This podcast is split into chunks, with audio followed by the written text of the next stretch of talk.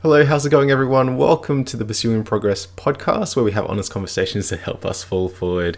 And today we are up to episode 87, where, where we're hopefully going to finish off um, our series in the 12 Rules for Life by Jordan Peterson. Um, and we'll be going through rules 10, 11, and 12. And just kind of a little thing of excitement for me when I posted my story that kind of tagged, tagged him in it. Um, I was able to see that he saw my Instagram story, so I'm cheering. But you know, um, you know, take those little wins.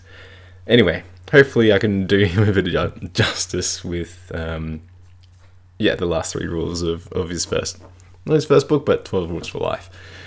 All right, so let's just jump straight into it. Hope you've been enjoying this this series and uh, learning lots because I think reading like reading this book again and kind of going through and processing these rules, I think yeah they do kind of like solidify a lot of um, yeah these concepts that are really helpful to navigate life with, which has been which has been fantastic.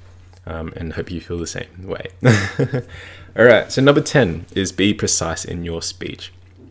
Um, and so this is overall, in, in summary, in terms of I think just confronting the truth and being specific about um, the issues that you're going through and um, yeah, to kind of define the problem so you can address it, you know, in relationships and in family and um, people that you interact with. And so, so the book, the chapter kind of starts off, you know, talking about like, you know, perceptions of, you know, how we see the world. We see the world in a whole bunch of different ways, ways that are kind of suitable for us and how we like embody certain worlds um, for our convenience and our purposes. And so, you know, we, I think when we're so in like enveloped in in our like sports team or or whatnot, like you just don't care about anything else. You just care about you know, how your side's playing and, and whatnot, and you don't really care about what the opponent's doing. Like you celebrate when your team does well, and you kind of boo the other team when they they do well, and so it really it really kind of like changes your world and you don't really see the world as it is. Um, and so you know same thing with you know driving a car. You're not you don't really see yourself as you know maneuvering this kind of heavy object heavy machinery. Um, like a, a little thing is like when you've had a vaccine or you've had like medication that's quite sedative when it, when it tells you that you shouldn't operate heavy machinery like for some reason you think like a forklift or like a crane or something, but it's talking about a car. Um, and and so like I didn't learn that till like only a few years ago. But um, but anyway, and so you don't really see yourself. You kind of embody the car as you move around, and people who cut you off, you're like, "What are you doing to me?" Um, and so yeah, there's all these ways where your world is kind of changes and um, and so it's going to be different from other people and how they view the world. And so when you when it comes to kind of communication and solving conflict and um, trying to resolve that, uh, I think it's important to be precise. Um, I think the overall kind of title is really fitting of being precise with how you see things and what you think the problem is, and so so that you can be on the same page as, as the other person. Um, and so yeah, um, and then like it it like he talks about how it has this kind of hormonal effect and physiological effect as well because you know when your team does well um, it actually can boost your like testosterone le- levels and and kind of yeah evoke a physiological kind of response um, when things are going great for your sports team which you know you're not playing on the field. Anyway um, but you know i think it's all good but it, yeah with the nature of the world, there's so much conflict and things will break down. Like your car will break down, your sports team will lose horribly. Like like my team, the Wests Tigers. We anyway, less said about that, the better. And so all the things that we ignore or things that we kind of sweep under the carpet just kind of gets exposed and gets kind of catches up to us. Um, and so this happens in you know, for, for, cars like you didn't realize the engineer you know, a new oil and, and things like that, and you kind of ignore that kind of red engine light. it's like, ah, oh, it's fine, and then your car breaks down, and um, maybe you're in a relationship someone and they you know start acting differently and, and do something outrageous and it just kind of throws in throws it into chaos of like who you you know thought you knew like that whole reality that you've created about that person just kind of is shattered and um, you know happened in you know what I did in previous relationship. And um, and yeah like it it is a devastating time. And so it is really important to yeah address issues as, as they come and not have it be swept under the carpet. Um, and so there's this kind of anecdote um, that the book shares about um, a little boy who saw who sees like this little dragon on his um, on his bedside. It's kind of kind of small and insignificant. Um, and then, but his mum comes in and says, you know, like, what are you talking about? Like, there's no such thing as a dragon. Dragons don't exist. And and then over time, as she you know goes about a day, about a week, um, the the dragon kind of um, gets bigger and bigger and starts to become more of an inconvenience. Um, and because you know because the because the mom's so in denial of the existence of dragons, like she kind of vacuums around the dragon and pretends not to see it um, until you know the house is kind of stolen away by the dragon, and, and it's still then um, you know she notices oh you know the house is gone, um, and then it was then that the dragon kind of returns back to you know that really original small size and uh, like the moral of the story is just like hey like maybe just needed to be noticed and and yeah like that. Yeah i think there's so many situations where people just kind of avoid that confrontational conversation or um, or just kind of avoid that conflict and that kind of resentment kind of builds and then it's just going to spill out into something disastrous like similar to a house kind of being flown away but um, yeah usually quite messy consequences from that. Um, and so yeah, but but but it is hard. Like I understand that I've been in those positions where you know if you do come clean and be honest about how you're feeling about what someone has done, it, it brings up brings up kind of uncomfortable emotions to kind of talk with. Um, so loneliness, terror, resentment, jealousy, frustration. These aren't easy words to hear when when that kind of emotion's in the background. Um, but it, it needs to be said for you know for the longevity and for the health of your relationship. And um, I know for me, learned that the hard way, and and this kind of consolidates the lesson as well. And so, um, and so, yeah, there's a point of like don't underestimate the, the sins of omission. So things you kind of know are wrong, but just don't really confront or do anything about it, or just kind of let it slide. Um, I think there's there's kind of devastation waiting at the end of it, and uh, you'll never know when it kind of pops up.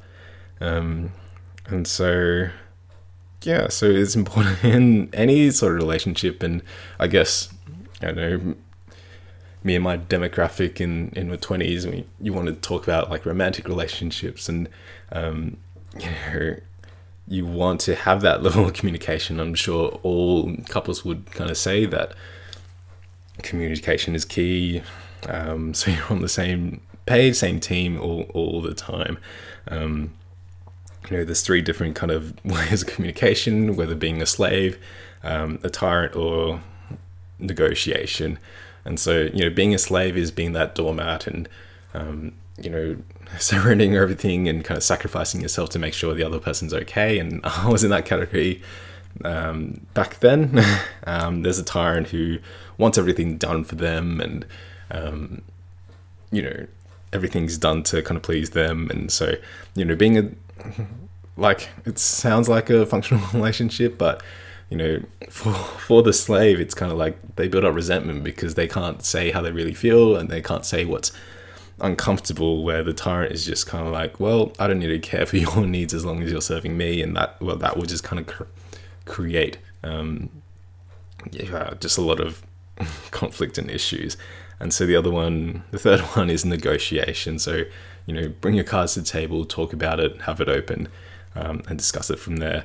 Otherwise, things are just going to be filled with kind of maybes, like, you know, um, you know, the relationship fell apart. Like maybe if I did this better, or maybe if I did that better. So it's always kind of like hindsight things, and oh, like, what if I had just done that? This would totally be different. But like you don't want to get to that place where you're using your maybes and what ifs and buts and um, and and so you want to you know live kind of present and deal with the present like issues at present and not kind of sweep it and let the dragon grow um, in that kind of sense and so there is such wisdom in specifying the problem, being specific and being precise in your, your speech, as the chapter and, and rule uh, suggests.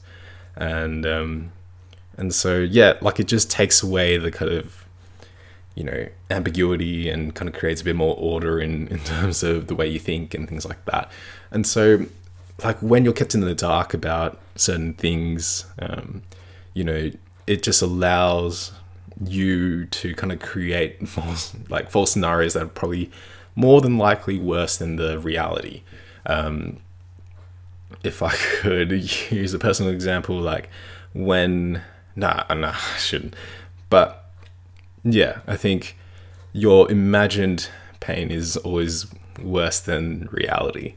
Um, yeah, so I think the the metaphor, or the analogy of you know you're walking through a forest and you hear rustling behind you, um, and you know you've through your experience you've developed this kind of fear of like you know a lion or a tiger or whatnot, and um, you know if you don't turn around and look what it is, um, look at what it is, you're gonna always imagine that it's gonna be a tiger, it's gonna be a tiger, it's gonna be a tiger, and it's about to kill me, it's about to kill me. Um, but, you know, it's only until you turn around and, you know, maybe more than likely it might just be like a squirrel or a rabbit or something. Um, but that, like that's not always always the case. But I think the point is, um, it's important to yeah confront it and and turn around and and look what it is and look what you know what the issue is. And so yeah, so it's not always going to be the case. Like maybe it is a lion, um, but at, at least you know for sure. Um, and, and so, yes. So, yeah, to kind of cap off rule 10, articulate your narrative correctly, be like, structure it well, talk to other people, um, don't hide things under the carpet. And um, I think when you're able to articulate it in, in words and, and language and logos, um, I think you're able to kind of make it a bit more solid, objective, and thing, and you can analyze it a lot, kind of um, a lot more effectively, um, which is which is what you want, and define the problem um, as a good scientist would. all right, so rule ten done. That that went all right. All right, number eleven. Don't bother children when they are skateboarding. Um, I never skateboarded. Uh, neither did Jordan Peterson, but um, I think I never got the enjoyment. Like I never really understood um, why, like, or how someone could just do something so kind of repetitive. But then I'd go to the gym, and so um, yeah, it, it's a really slap in the face of you know be more empathetic and understand um, what, what people do and and don't judge them. and so this is the whole thing about you know boys skateboarding. It's like okay, so rule eleven is going to be talking about like man masculinity and and you know feminism and stuff like that, and and I think this is probably where a lot of the kind of you know the, the feminists and people on the left will kind of like get offended, I suppose, um, by um, by this rule or stuff that Jordan's actually talked about. Um, but I think just to reserve those and kind of think through what it, I think the logical sequence that that it comes through is is quite important. Um, but see how I go with kind of summarizing and and and reflecting on it. But uh, yeah, and so yeah, so in terms of skateboarding, like boys generally have this aggression and this kind of not even boys, like just pe- young people, um, people in their youth are just chasing like adventure or or risk and um, you know pushing the limits to kind of find out you know what what's good, what gets that adrenaline rush and and kind of feed off that. And like even if you put them in a safe environment, they like kids will create ways to make it more make it dangerous again or like you know just wrestle someone or invent a game that involves a bit of physical physicality. Um, and yeah there's many examples. You know tip turns to like tackle tip. Um, and, and, and such like but that's just kind of how how kids are. And like you don't want to be that person that kind of breaks up like the kids having their fun or stuff that they're enjoying and like I know where they can be themselves kind of thing.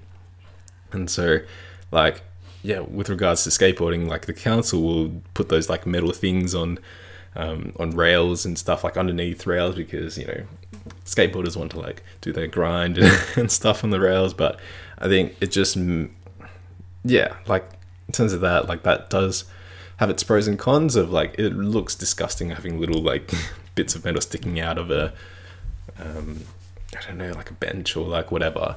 Um, but at the cost of kids being miserable and having their fun taken away. Um, so yeah pros and cons. Um, and so Jordan Mason likes to quote Carl Jung a lot.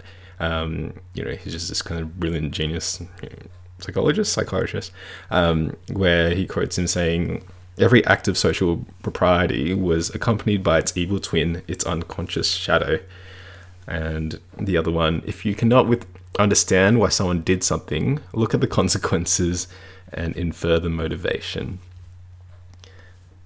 Yeah, kind of like quotes that kind of like needed a bit of time to kind of sink in.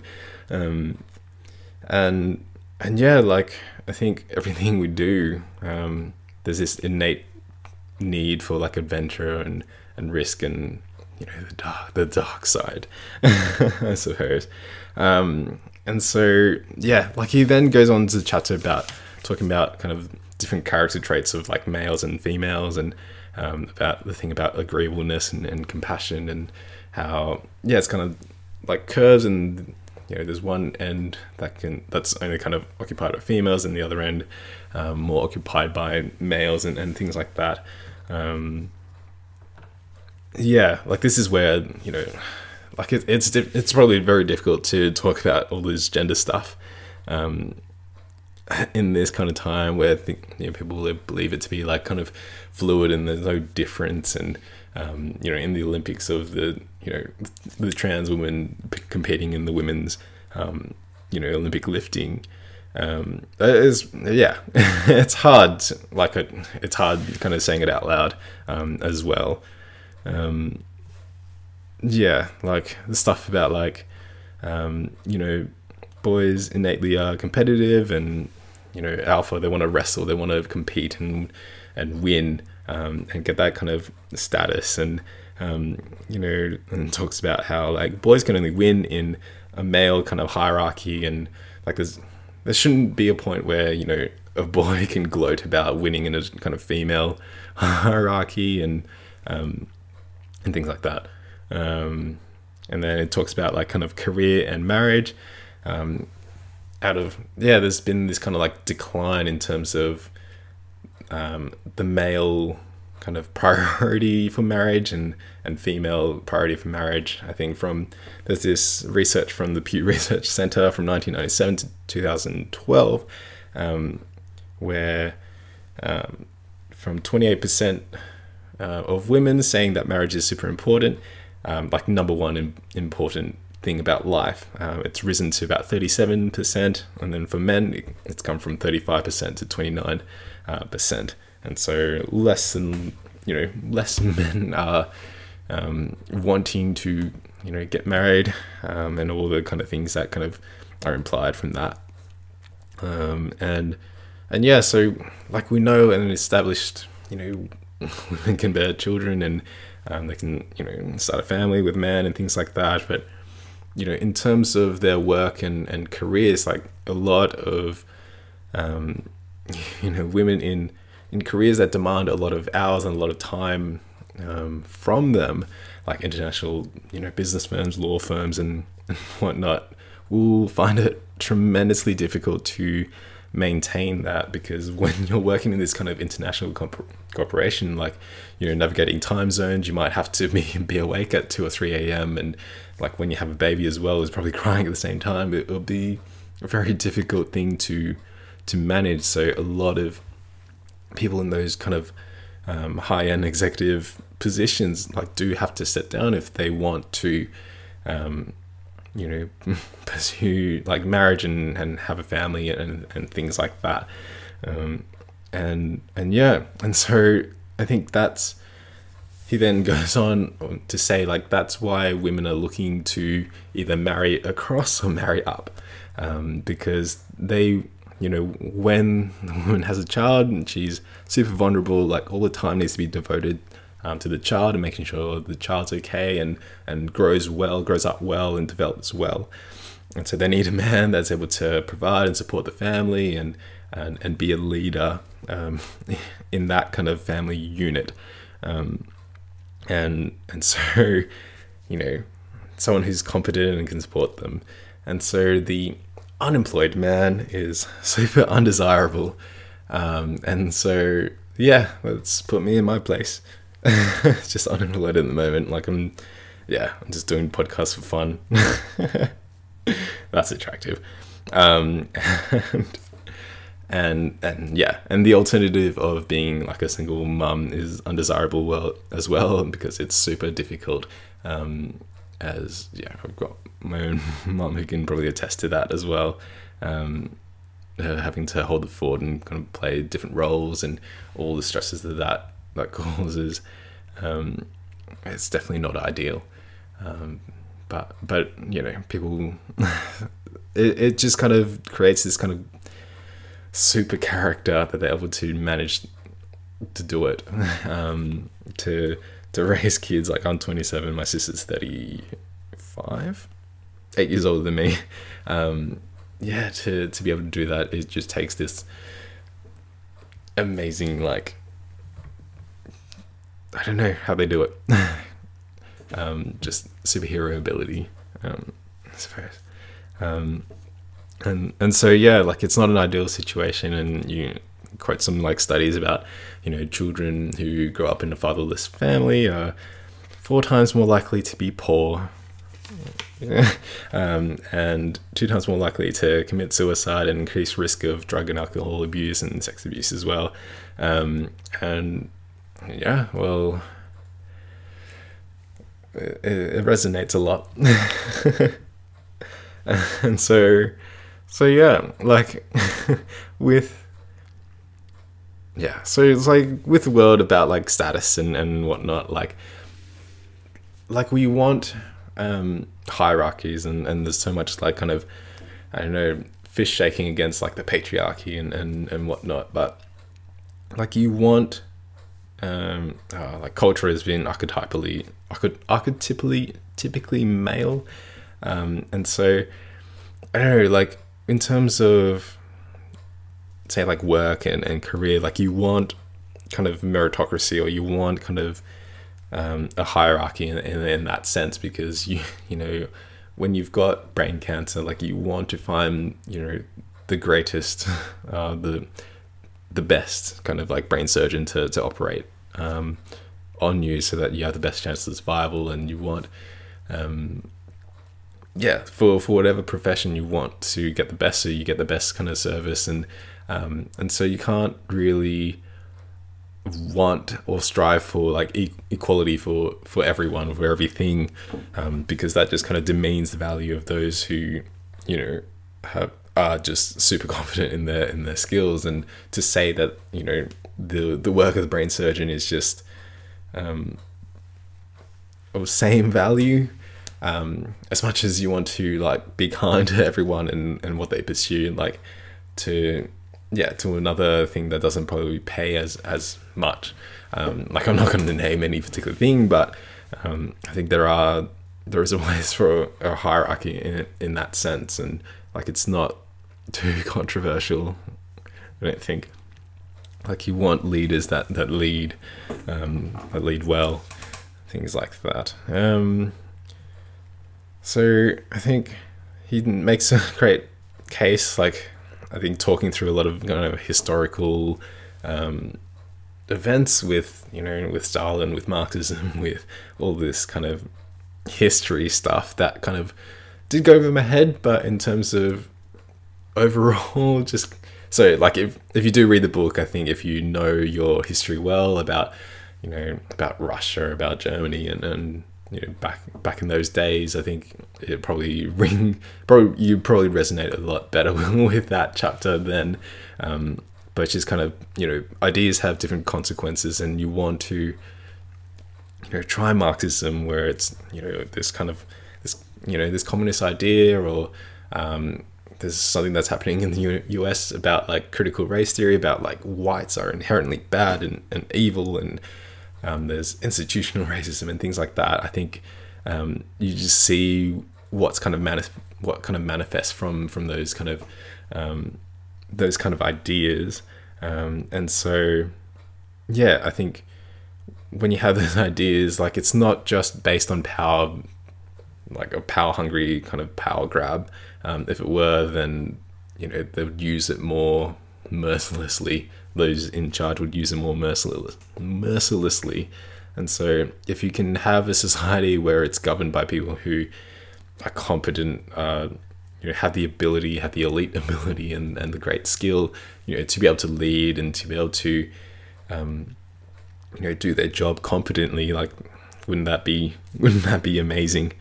Um, and so, so yeah, and so um, like it talks about how this just current situation of um, you know I know demonizing men and toxic toxic masculinity and all that and um, you know like you wanting men to be a bit more like um, more feminine, more sensitive, more compassionate, um, and to let go of their kind of aggress- aggression and things like that. And um, whether you want to think about, you know, like primary school, high school, which is probably dominated by by females, and um, you know maybe that's a particular factor of you know stopping people like punishing kind of those aggressive acts or punishing like those innate kind of male behaviors.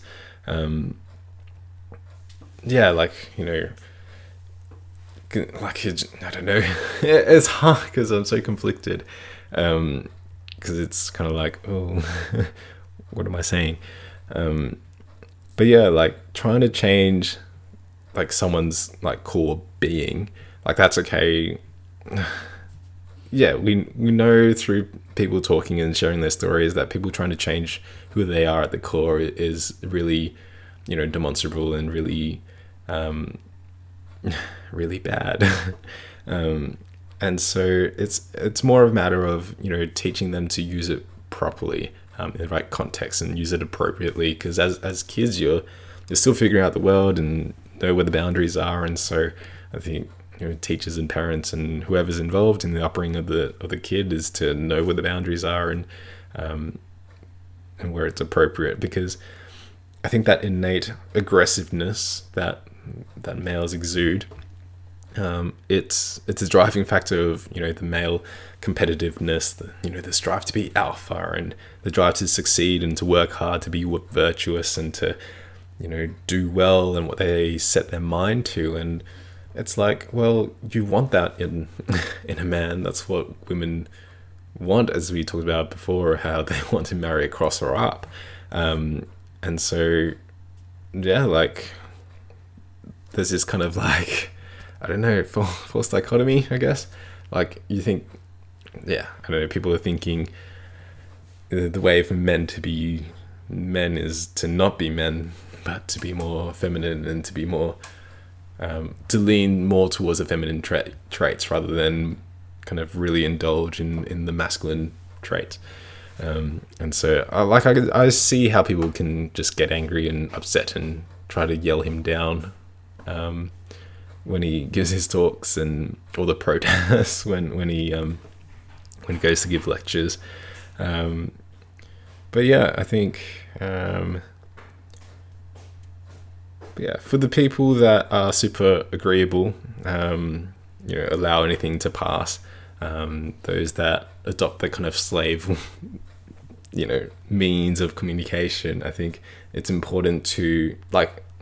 It's not like it's a bad thing or anything, but I think f- for anything like um, any kind of category or like I did schema therapy and there's different kind of domains in terms of how you respond to the world and how you've been hurt and, and damaged and how you project that into the world. And so it's not a sense of like getting rid of it or anything. Uh, there is acceptance and embracing of that but knowing that you know if you move a little uh, further away from the extreme might be a healthier option um, in terms of coping with the world and and living and navigating in the world.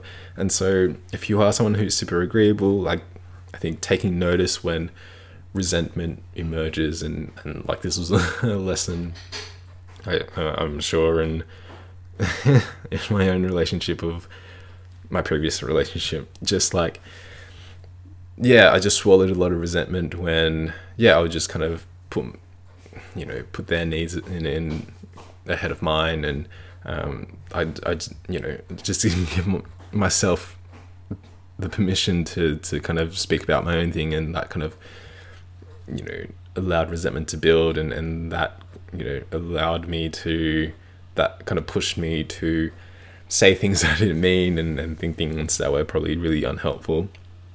And and and you shouldn't get to this place of like oh if they truly love me like they would know to say this or do that um, like no one can read your mind fully and, and that's probably a, a false falsified thing that people believe in terms of um, going through relationships or being so close to someone that you can just, um, yeah, do whatever. Um, yeah, and so yeah, it goes on to then talk about um, how else you know boys, mass, men are being kind of affected, and um, talks about different kind of stories um, about like Hansel and Gretel, about the witch who kind of like you know treats the kids like super super well and feeds them and treats them well so that they stay and because out of her loneliness and that clinginess um, they don't want like she doesn't want the kids to, to leave them and um, and whatnot. And yeah see you know how that unfolds. Um, and then he talks about Sleeping Beauty and, and and Frozen with like Elsa and um, Aurora and Fro and Elsa and Anna um, and so I think just kind of in terms of like uh, not mythology, but just kind of culturally and traditionally speaking, of um, they all need all these. So the way that you know Disney is has been able to kind of tell stories that just last throughout the ages is is because they tell stories that are um, you know true to the human experience and something that we can resonate with like like inside that we probably aren't fully aware of. And so um, with the movies like Sleeping Beauty and, and Frozen, it, it comes to this thing of they need to um, get to this place where they achieve kind of consciousness of, of um, what what is actually going on or consciousness of, of the truth, I guess. Um, you know, and then it needs to be kind of found in the form of a prince. And so, you know, and then making that link of like you know consciousness is kind of this kind of male trait and it's one of those kind of character traits as well um, and so it's not just like male trait but it's kind of the male trait of like getting clarity being able to be being able to reveal the truth and um, and foster that independence um, that they probably didn't have uh, from the start and when it comes to like Anna or something uh, where she believed that she you know love the prince, but the prince was just like, no, I'm just wanting power. Um, and then it's like that moment of clarity and uh, was kind of the turning point because she was so kind of like blindly in love with with the prince, you know, to be engaged within you know a matter of a day, um, and and for you know for Sleeping Beauty for a prince to you know to yeah to be married to to be kissed to to break the curse and, and things like that and happens the same with Little Mermaid as well. Um, yeah, so like she, you know, being kind of blind to Ursula's tricks, like kind of sells her soul to try and you know be with Eric, and um, and then yeah, she she's unable to do it, and then father comes in and kind of trades places with her, and and just comes becomes this kind of pathetic and um, person, like a shadow of his former self, and um, yeah, like he used to be just this wise king who just ruled greatly and reigned um, well, and then now just became this kind of like, um, yeah, like all the energy is just out of him, um, and then, you know. Uh, I never really watched a Little Mermaid, but I'm just going off what he what he's written, um, and so yeah, and so anyway, um, and then Eric kind of harpoons him, and then Ariel attacks, and Ursula kind of reveals her true form, and then they can attack it, and um, you know, live happy happily ever after. Whatever. Read the book. Read the book. It's, I, I'm not doing it justice here. I apologize. Um, but yeah, I think it's important for, for all of us, um, all people, men and women, to pursue kind of consciousness and um, and to, um, I think, pursue pursue consciousness and pursue, like yeah, I think pursue those risks and ad- adventure, especially in our youth, to um, to yeah, realize what we are and um, what we're kind of here for. You know, live dangerously, you know, appropriately um, as well. Um, yeah, because you know, awake and conscious women want awake and conscious men, um, and so yeah, let's just kind of uplift each other to to kind of strive for that kind of um, higher trait, or and so yeah, like just um, allow ourselves to aim up and take risk and um, push limits so that we can get to that to that level, and so that we are enriching to each other. Um, yeah. Awesome. Rule 11. Hope that made sense. Um, yeah. I'm trying. I'm trying, Jennifer. All right. So, last but not least, rule number 12 pet a cat when you encounter one on the street. Um, I don't usually do this um, on face value. Um, like, I go to the gym yeah, and alpha athletes, and on the way from the station to, to the gym, there is like one or two cats that is just kind of there sunbathing and, and things like that. And um, I I just walk by them. um, I like I look at them, but I just kind of walk by as I want. To, I'd rather go to the gym than spend time petting the cat. But uh, but a lot of people kind of walk by and and pet the cat. Um, it's probably a really nice experience for them. But anyway, so the the chapter starts off about like suffering and how life is life is terrible. And um, he talks about the ordeals that um, Jordan um, talks about the ordeals and the the struggles with um, his daughter Mikhaila's um, I don't know like kind of disease condition um, where it just it's just this like crazy story of all these I don't know things that go wrong and pain and all this kind of um, issues that come after another, and there just seems to be no end um, to it. So it started off with you know a pain in the foot, and you know suddenly you know it would swell up, and her shoes don't fit, and um, you know she went to a physio and realized that her ankle like doesn't have any kind of range of motion. It was kind of stuck and, and stiff and couldn't walk properly. Couldn't walk up the stairs. Um, had to kind of like you know carry herself up the stairs um, you know this is like when she was a little kid and so you, you don't expect that from that um, that at that kind of age um, and so went to see some specialists and they said oh maybe it's kind of you know rheumatoid arthritis at you know eight years old and um, and it's like oh you have arthritis in 37 joints.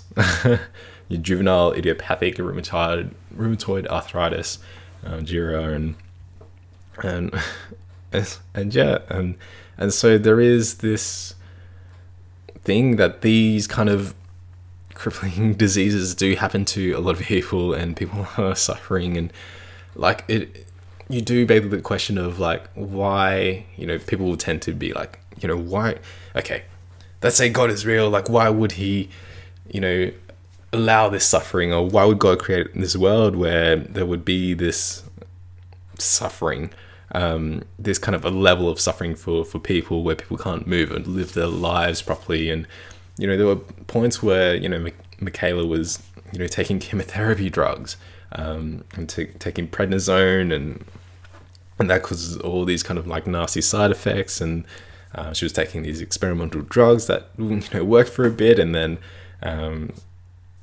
and then yeah it, it, caused her hip to deteriorate and then um, and then she needed a hip replacement because some of the bones in the femur had kind of died and were probably like necrotic.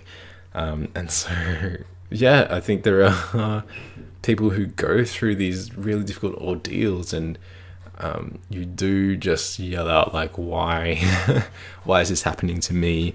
Um, and that was the question that you know she yelled to um, to her dad.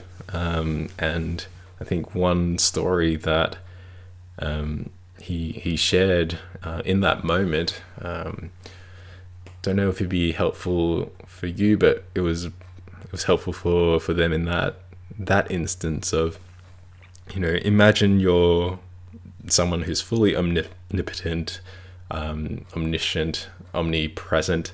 Um, like, what is the one thing that you lack? Um, and the one thing that you lack is limitation.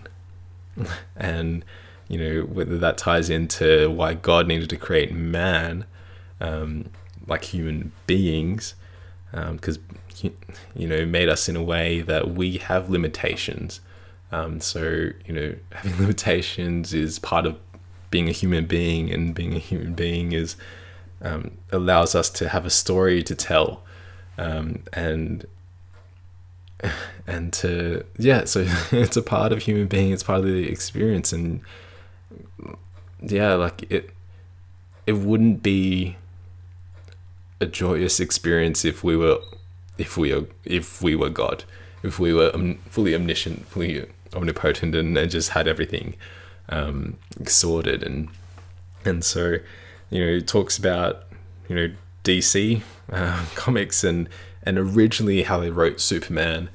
Just like he was just invincible and indestructible he could just do anything and not, no enemy would really phase him. Um, so that's how it kind of started. And then I think people um, that were tuning in to, to watch or read the comic books and things like that, I think they just got bored um, because the storylines became predictable. It was just kind of boring because you just knew he would triumph in the end. Um, and so I think that's where kind of the rise of Marvel came through of you just had these heroes with ambiguities and limitations and, and struggles between good and evil and um, and and because that resonated with you know human beings and what we know and what we experience, and that's why we're so attuned um, to those kind of storylines. Um, and and yeah, so a part of being is having limitations, and um, limitations give gives us reasons to strive, motivation to do better, uh, to improve ourselves, to to be different, to try different things, um, and and you know pursue progress. and so yeah, but I think that's the kind of growth mindset and um, and the way that we're we've been created or we've been designed um, to strive to be better. You know, if you want to integrate evolutionary theory, like those who survive are the ones that adapt the best, the ones that strive, the ones that think of solutions in, in difficult circumstances. Um, and, you know, and that's well and good. But there are people who choose to just give up on being um, just like, oh, things are too tough, and let's just all give up. And these uh, other people you you think about. Uh, that think about suicide or think about genocide or, or destruction of, of other people because it's just like what's the point anyway um, and and so so yeah and so thinking is not shouldn't be the only thing when when you're faced with um, these kind of difficult circumstances. Um, I think, yeah, when you're just stuck with your thoughts, I think it's really difficult um, to to see it clearly. I think it. Um, he goes Jordan Jordan. Uh, about like first name basis. Um, the author talks about um, it's not just thinking but noticing. because you you don't love someone you know despite the limitations. Uh, you love someone because because of them. That's who they are. Um, you know, um, he goes on to talk about like how you know his daughter Mikhaila would have been ascribed like opiates and ibuprofen and Ritalin and and OxyContin, which is uh, one of the danger most dangerous kind of opiates that cause so many problems in in the US with their opioid epidemic and um, leads to so many deaths and things like that. Um, and and yeah, I think all throughout that, it's just been this kind of endless and unconditional love for for her, and and um, and supposedly the story goes that you know she saw kind of a physical therapist who did some kind of manual manipulations and um, held her ankle for a bit, and then that kind of slipped back in place, and um, oh no, because she had she had a replacement that kind of wasn't done properly, and then she had a therapist like kind of hold it in a particular way, and then kind of it slid back in, and then she could move again, which is amazing. And then like if you search up her YouTube stuff now, that like she's thriving, she's living well, and you know she puts it to um, you know the car- carnivore diet, which is pretty interesting um, in terms of healing kind of like the immune like autoimmune kind of conditions that she had and um, she's living well. Um, but yeah but i think the advice that jordan kind of talks about you know despite all this like kind of heavy stress in terms of caring for their daughter i think it was important for them to manage that well. And i'm sure that that's the case for a lot of people with you know loved ones that are struggling with chronic disease or or you know, whether it's like palliative care or they've got intellectual disabilities, you know, finding ways to find some sort of reprieve or or set out time to not talk about it or to to just be able to manage it well and to take care of your your sleep or kind of I don't know tag team with your spouse and trying to figure out something. Um, and so you know so you hold yourself well so you you don't collapse under the stress or anything. And and the other advice, the other kind of tip, I guess, um, for you to just um, aim for this, like aim well, aim high, aim well, kind of have that in mind. Um, and so it's like a call in, in biblical times as well, as well, about how Jesus would talk uh, to his disciples about you know keeping your eye on on God's kingdom to come, and so it's that eye on like you know place your end goal and just kind of don't lose lose faith um, in the struggle and in the ordeal ordeals that life brings you. Um, and so keep that goal in mind, and so it will help you prioritize a lot of different things, and so you can manage that well. Um, but do what you can, persevere. Um, you know, um, so in your life, find that cat and you know, reach our hand down and, and just kind of take a break from from life, distract yourself for a bit, um, recharge your batteries um, so that you can kind of handle it um, better. You don't burn out and, and, and crash and do kind of mental and psychological damage to yourself. Um, yeah, because you need to kind of look after yourself um, particularly well. Um, so that you can take care of yourself and then take care of other people as well. Awesome. That wraps up rule, rule 12. You know, pet a cat when you encounter one on the street. Um, yeah, fun ways to manage it um, well that work for you. Um, we'll all go through these difficult, you know, ordeals and um, you know find people to talk to. Yeah, the lockdown rules. There's a singles bubble, so if you're single and living alone, like you can have someone um, that yeah, you can mutually kind of go back and forth to to, to talk to and and things like that. And um, it's a nice initiative. Um, at least they're yeah shows that they're listening to, to the struggles of, of singles who live you know on their own and can't talk to people like in an indoor setting. Um, and and yeah, and so yeah, it's been a wonderful series um, to go through the book again. Um, and and yeah, to to really point out a lot of I think important lessons on how to navigate life. And and I don't know for me I, have enjoyed it. I've loved it. Um, yeah hope you have as well. Uh, yeah this has been fun as as I kind of you know explore my video presence as well. And um, and and yeah like it's, like I'm saying this as this is like my last podcast ever but I think it's just nice to kind of wrap up this series like I'll, I'll still going I'll talk about some other things and probably review another book. Book, uh, who knows? Um, yeah, we'll see. We'll see. See what happens, and um, I'll.